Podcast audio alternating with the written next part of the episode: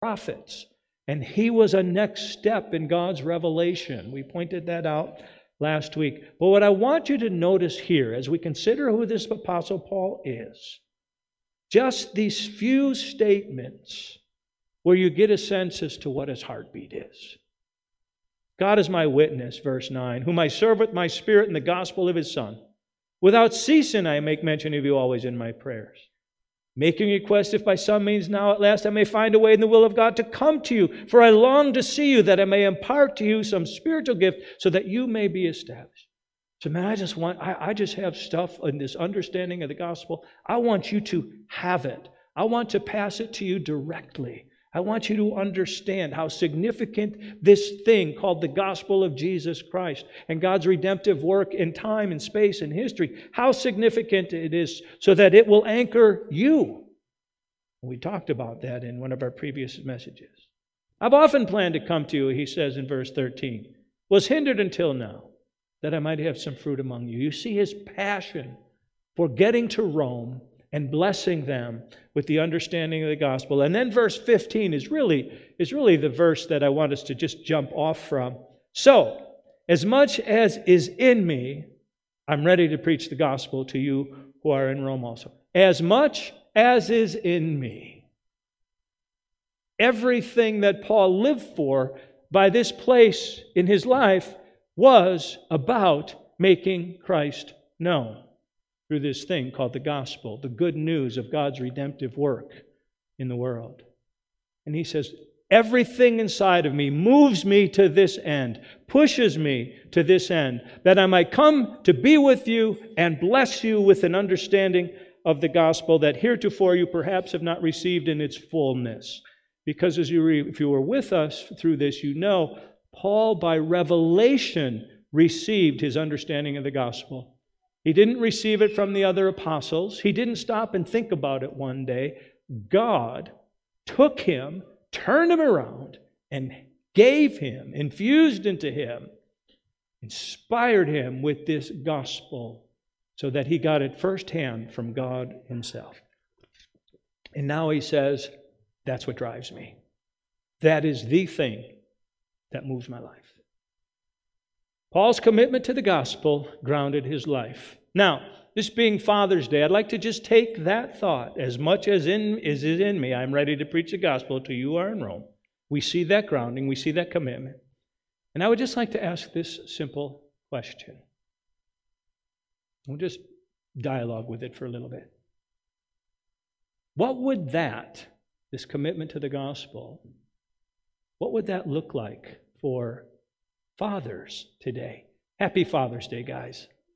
Happy Father's Day. I'm just excited to share the day with you.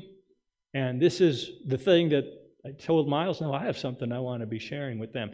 And can I say it now? Because I know how things go for me right now. This could be gone. And uh, when we're done with the service, okay, well, I've got some treats I want to share with you. I just want a chance to wish you a happy Father's Day personally. All right, so come on back, grab a treat, and uh, visit with me for a minute if you would, because I'd love to talk to you. All right, what would this look like when we see Paul's commitment for fathers today? First, I'd just like to suggest that fathers would have a belief in the gospel. Sounds simple enough. But how do we get there, guys? You know, maybe some of you have been through that thing. Yeah, well, if Jesus Christ had revealed himself to me the way he did to Paul, of course I'd be completely committed to this thing. Of course I'd be grounded in it. Of course I'd be locked onto it. But he has not revealed himself to me in that way, and I'm, my experience is different than Paul's. Yeah, most of us are not going to have a Damascus Road experience. It's just not going to happen that way. Paul was uniquely called in time, space, history to be one who was to be the apostle to the Gentiles. And God sent him out on a mission, planted churches around the, uh, the uh, Europe and uh, Middle East, and used him in an incredible way to write so many of our scriptures. Yeah, that was God's unique call upon Paul. I get it. So, what would it look like for us? How do we gain that sense of belief? In the gospel? Well, one of the things that I've tried to point out to you, if you've been with us, is to understand that this redemptive work that God is doing, He has been, re- had been, continues to do, but had been revealing through the centuries. He has recorded it for us, what He's doing. Paul becomes part of that record.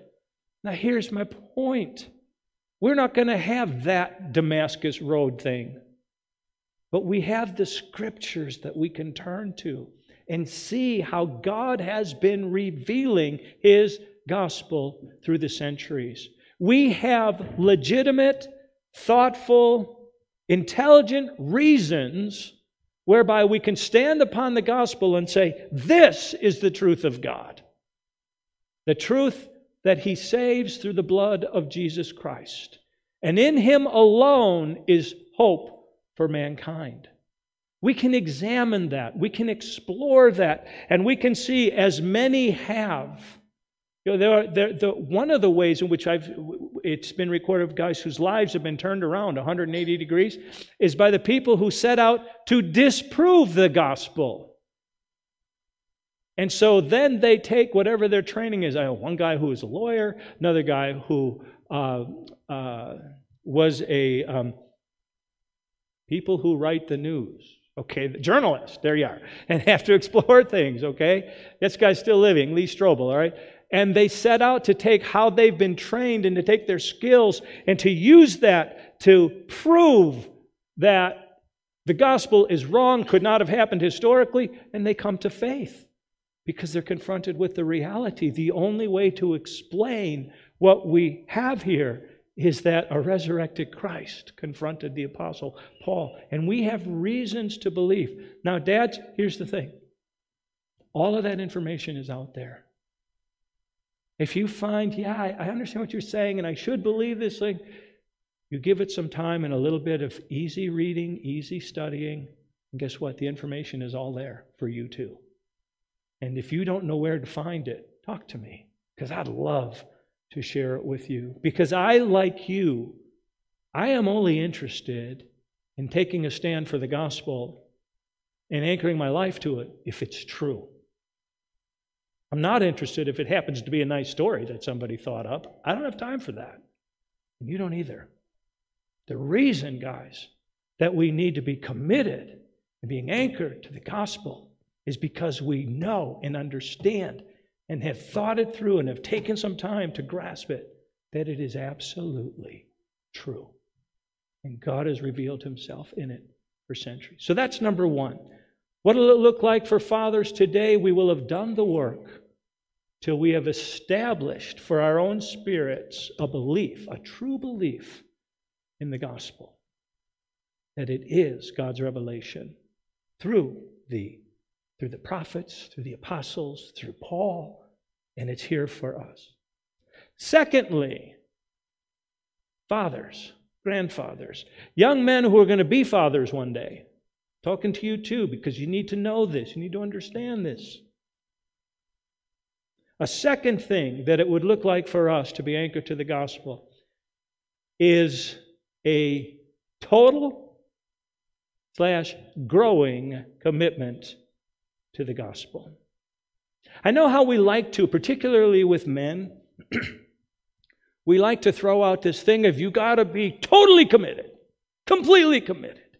That's what God's looking for. And I agree.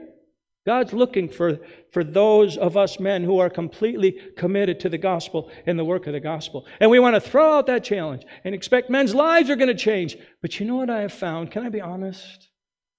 Throwing out that challenge, I've been there. I, have been I've been at the conferences where, as a young college student, I fall on my knees before the Lord. Oh, Lord, I want to I wanna serve you. Oh, Lord, I'm in for 100%. I'm in, yeah. And guess what? Two days later, I've crashed and burned on that total 100%. I'm in completely, Lord.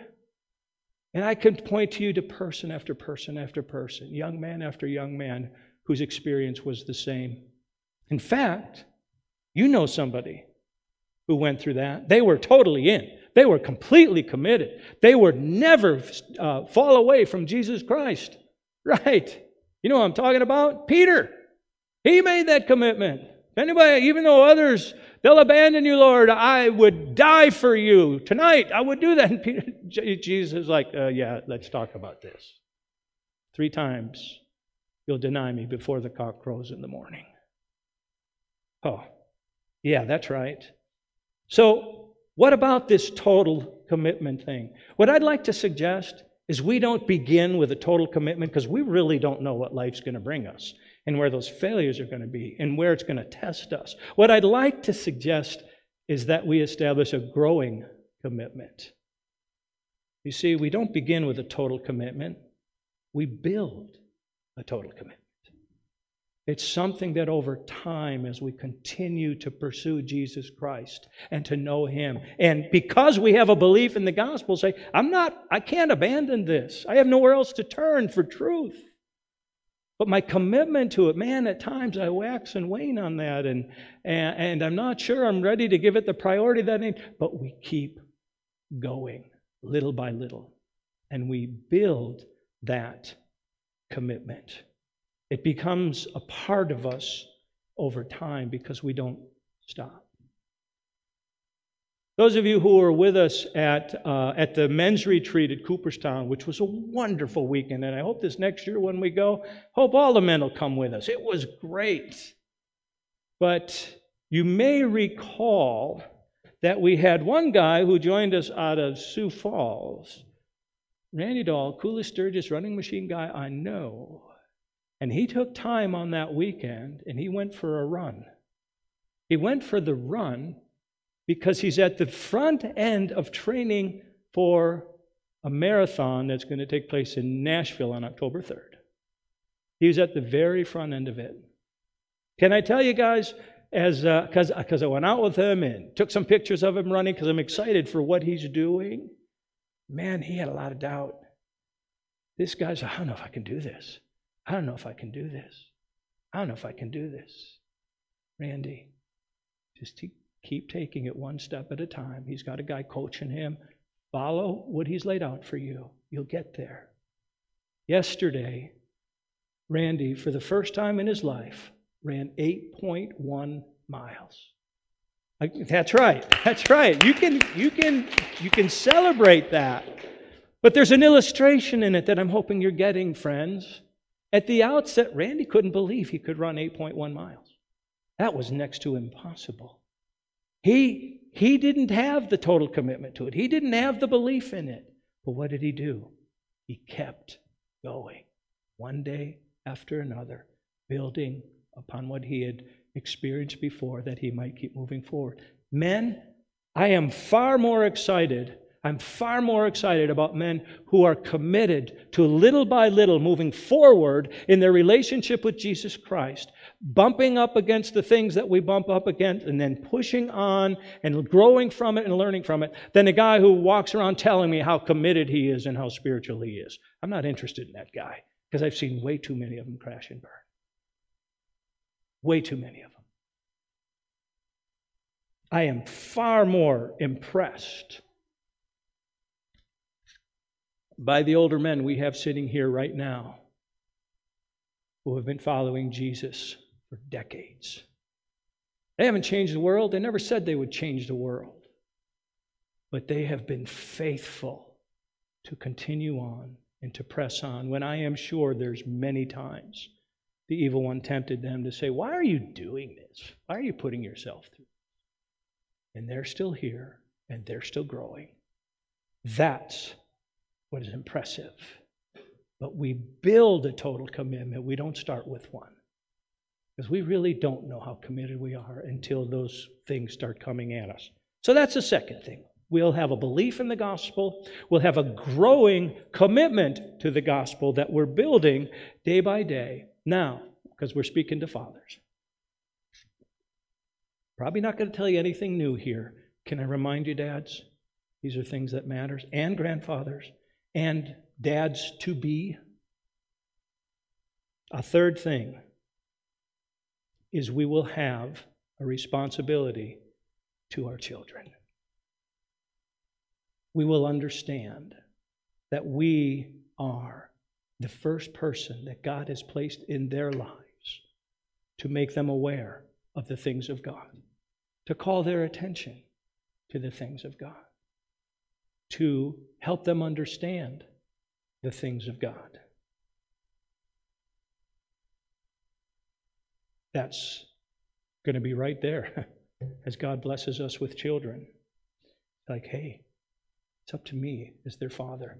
We don't turn them over to the pastor, we don't give them over to the youth workers. They're all there to assist us, the Sunday school teachers, and all these other things that are out. They're there to assist us, and it's a wonderful assistance that they bring. But the primary responsibility of making God known to my children is mine, not their mom's, mine. She and I will work together. But God has placed me at the head of this household to carry that task and have that responsibility to my children to whatever degree I can and I am able. Can I suggest, guys, that in understanding our responsibility to our children, there, there are some things that, that uh, it's really not rocket science, but stuff we ought to consider. All right? First, that means that, and I'm not saying anybody here is not doing this. Just remind ourselves this matters.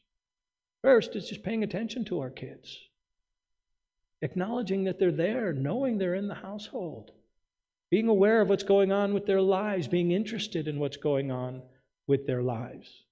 Kind of, it kind of surprised me that this last Thursday, Mike, um, Mike is move, is is upgraded now. He's a captain with Allegiant, and by God's grace, in the last part of his training, he's in his last week of training, and then they just cut him free and say, "Go fly as a captain." Okay, but the first place they had him fly into was Fargo.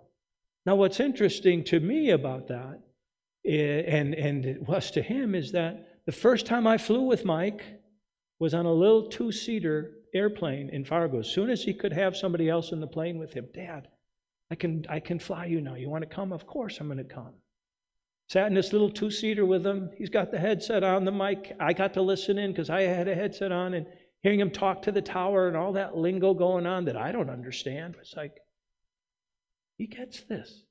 This makes sense to him and we did some touch and goes. That was wonderful. Well, when he first got hired on by Allegiant and uh, they were finishing his training to be first officer, uh, where did they send him? They sent him to Fargo. So I went and watched him land that A320 on the same runway where we had been in a little two seater. Now, since then, if you try and talk to Mike about flying, about his, his piloting experience, he's like, It's my job. Can we talk about something else? I want to talk about my work. All right? And so we'd get on to other subjects. But now he's upgrading. He called us. And he, uh, he said, Hey, it turns out I'm flying into Fargo again for my first leg as being a captain in my final leg of my training. Just want to let you know, in case you wanted to come and watch. So Thursday, we took the risk of driving there, and we watched a jet land again and taxi and later take off. And uh, we waved at him because we were watching from the viewing area, and he told us later, "Yeah, I saw you waving. I did." And um, but you know what? What hit me? Nearly 40 years old. It still mattered. He acts like, well, yeah, it's no big deal here. But now that there's this new place and this interesting moment, we're going to watch him again, but now he's going to be there as the captain.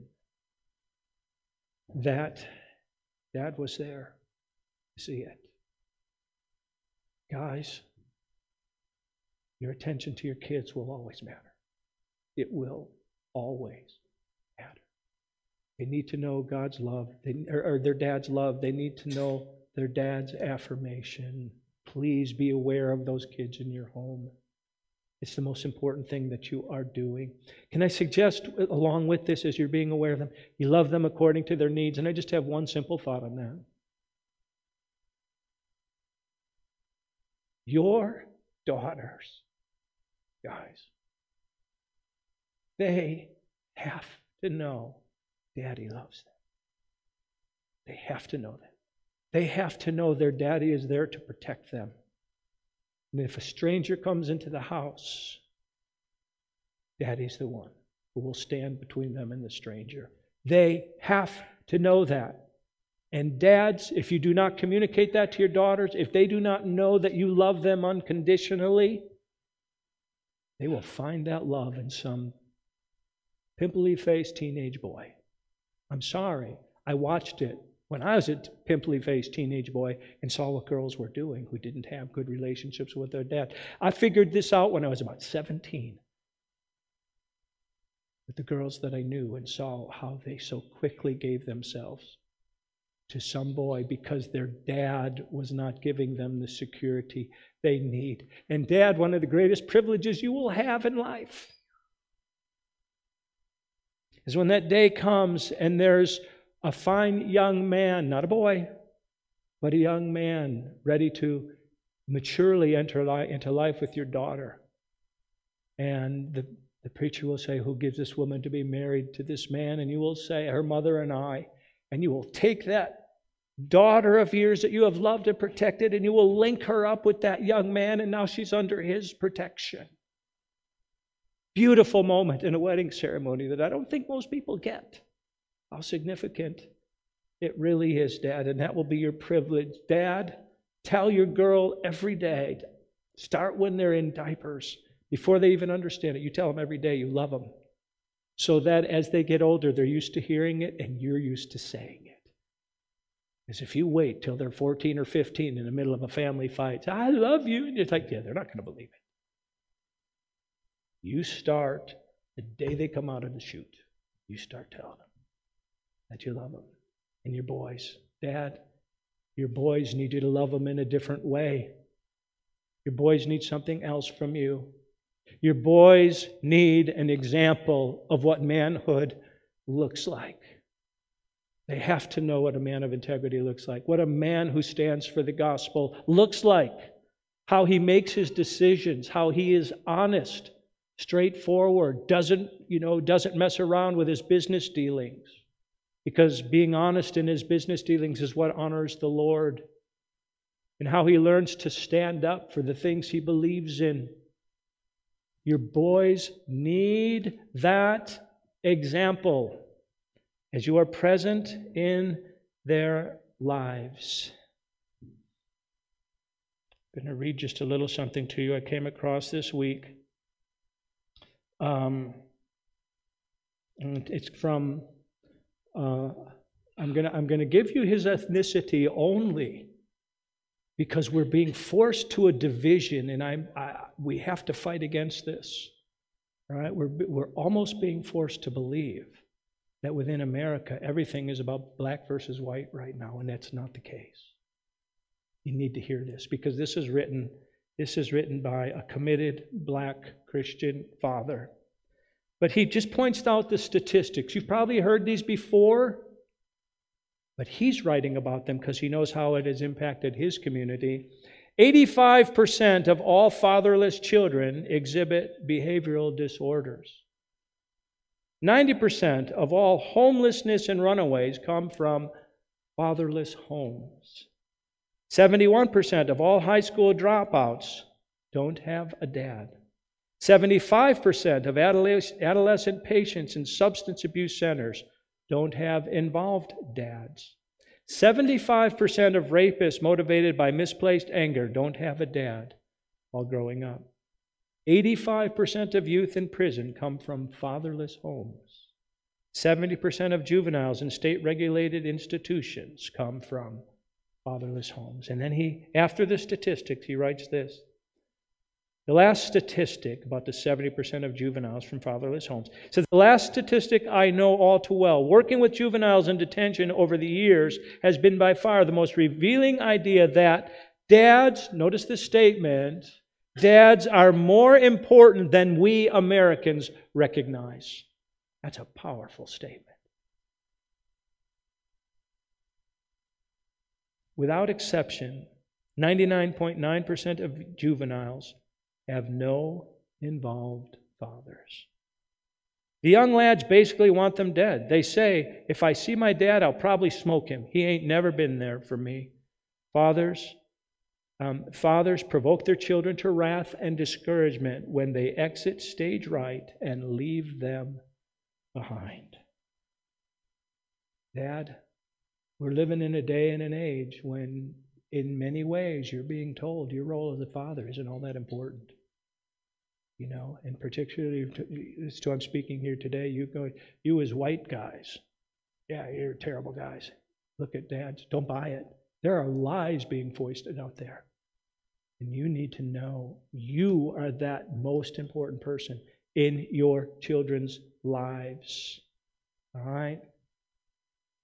We're going to be intentional about passing on the gospel if indeed we're completely in belief and committed to it, passing it on to our kids. Can I beg of you, dads? Because I've heard two things, and this gets dads off the hook. Number one, they either let the mom carry this part of their children's upbringing about the gospel, church, faith, knowing who God is. Ah, that, we, we let mom do it. I know that because that's what my dad did. He was, I loved him, but he's left a vacuum in my life having done that. Um, the other thing is that guys will get themselves off the hook with is, well, I don't believe I ought to tell them what to believe. We'll let them just grow up, and at some point they can decide for themselves what they'll believe. Wrong! Dad, we have a responsibility to tell our kids what is truth, and we can know that from the Word of God. Don't abdicate your responsibility with any nice sounding platitude. You abdicate that responsibility, Dad, and you are doing great harm to your very own children. Um, Lowell Hogberg used to always talk mentioned, I shouldn't always talk, but mentioned repeatedly through the years to me about Miles's grandfather. And he would describe it something like this He wasn't always real vocal, he wasn't always out there with everything. He said, but you knew what he stood for. It came through in how he lived. You see, Dad, I'm not talking about every one of us has got to be a major Bible teacher. But you do need to have a presence in your kids' lives that they know what you believe, what you stand for, and however it is you communicate that, part of it is going to be simply in living that consistent life before them and letting these things uh, impact how you make decisions, Dad. But this is this is critical stuff that you and I cannot ignore. We cannot ignore it. And then with that, as we grow, I talked about that earlier, about a growing commitment to the gospel. You know, we can teach what, what little bits we're learning. We don't have to be scholars. If we're on a growth path, as God gives opportunities, as God gives teaching moments, we pass a little bit on to our kids. And they see on a consistent, regular basis that, huh, dad is really committed to this. And that will impact them. And then the other thing, dads, that we have it at our at our disposal, I hope you will use expose them to other influences that are supporting what you're trying to do. There are other dads out there. I, I, I'm telling you. All right? We've got dads right here. Well, Miles is back there somewhere. Had a huge impact upon our daughter, Miles and Judy. Randy had has had a huge impact upon Matt because they, they, there'd been a transition of youth ministry during that time. How many times Lori and I have been thankful for those people that God had placed in our children's lives who helped us because they repeated the things that we were trying to teach at home. We couldn't have done it without them. It was just important. So there are other dads and families. There's youth ministry, there's VBS, there's camp right now going on. How wonderful is that, that there are people ministering to these kids at camp? That's helping us in our task, parents. That's helping us. There's Christian media, Christian music. And then, can I encourage you as you're being intentional about inculcating the gospel into your children? Pray for God's direction and blessing in their lives. Talk to some of these people who have older children and, and you, they found their way somehow in this. And you will see that what they were as little kids, what they were ex- expressing and and exposing as little kids as they grow up into that. And God faithfully moves them in that direction so that where He has them fits that little kid that you saw all those years. So pray for God's direction, pray for God's blessing. And um, I'm just going to make two last comments, dads. First of all, your role as a father, it's an awesome task that only you can fill. Those children in your home, they need you. And they're looking to you. you that's you have no higher calling. Do you realize that? Any place you work, any other place where, you know, you decide I go get a job elsewhere, they just put somebody in behind you. Nobody can do that in your role as a dad. That child who calls you dad, you can't just walk out and it's like, oh, we'll just bring in somebody else. I mean, talk to the kids who've had to deal with that because they're out there. Where dad's gone and now a new one comes in, and then that one's gone and another one comes in. That's constant turmoil. Those kids are going to have problems. They need you, dad. They need you. They need you consistently in your home. The task only you can fill. But it's not rocket science. The things I've talked about here are not rocket science. You get them. God's wired you to be a dad. It's a great thing. And the second thing, I don't mean this in any way insulting. I want to remind us. Okay? This is I, I'm thinking particularly with boys, because I have a deep concern about what's happening with boys in our in our culture today. Dad, you need to understand. Moms can't do it.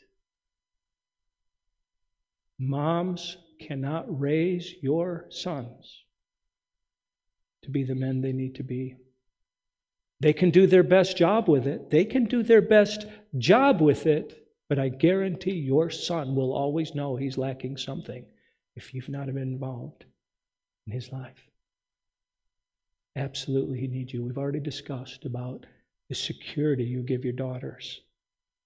Those are things moms can't do. That's why God has two parents in a home. I can't say that strongly enough, guys, that we can't give this over to moms. Now, how do I know that? You might say, well, come on, that's an overstatement. You know how I know that moms can't do it? They, they just can't pull it off. That's not a criticism. They're not wired to do it. And your kids' needs are something more than that. How do I know it? the statistics we just read a little bit ago, where kids were left to moms alone doing it, and you see, it isn't working. They need you, Dad. There's no place in the world that you have a higher or more important calling than to be that father in the home who is believing the gospel, who is growing in his understanding of the gospel so that he has something to share with his family and who is absolutely committed to his task and his responsibility to his children. Everything else is going to burn up, but not what you've invested in your kids, dads. I love you. I respect what God's calling you to do, and I know it's getting harder and harder in this day and age because we're being challenged time and again about who we are as men. And as that guy wrote, you know, we don't seem to understand in America how important fathers are. But I'm telling you, you're important, Dad. Don't believe the lie that says you can somehow skate on this thing. You cannot. Amen? Father, I thank you for this privilege of speaking with fathers today. Lord, it is a high and holy calling. And these children are in desperate need of their dads being fathers, being present, investing, paying attention to them, knowing you and communicate what it means to know Jesus Christ, Lord. And so I ask your blessing upon fathers here today. I pray that each one would take a little something that will encourage them to move forward in their, their role as a father, to continue to grow in grace and knowledge of Jesus Christ, that they have something to share with their children, Lord. And uh, uh, to just gain wisdom in how they deal with each of their children as individuals and to know them and to, uh, to bless them and to speak well into their lives, Father. Um, at times it just feels like a hopeless cause. And so I ask you'll strengthen fathers, strengthen grandfathers, strengthen young boys and young men who will be fathers one day, that they might already be ordering their lives so that when the children do come into their lives, they're prepared to be the men they need to be in raising those young children. We commit them all to you now. In Jesus' name, amen.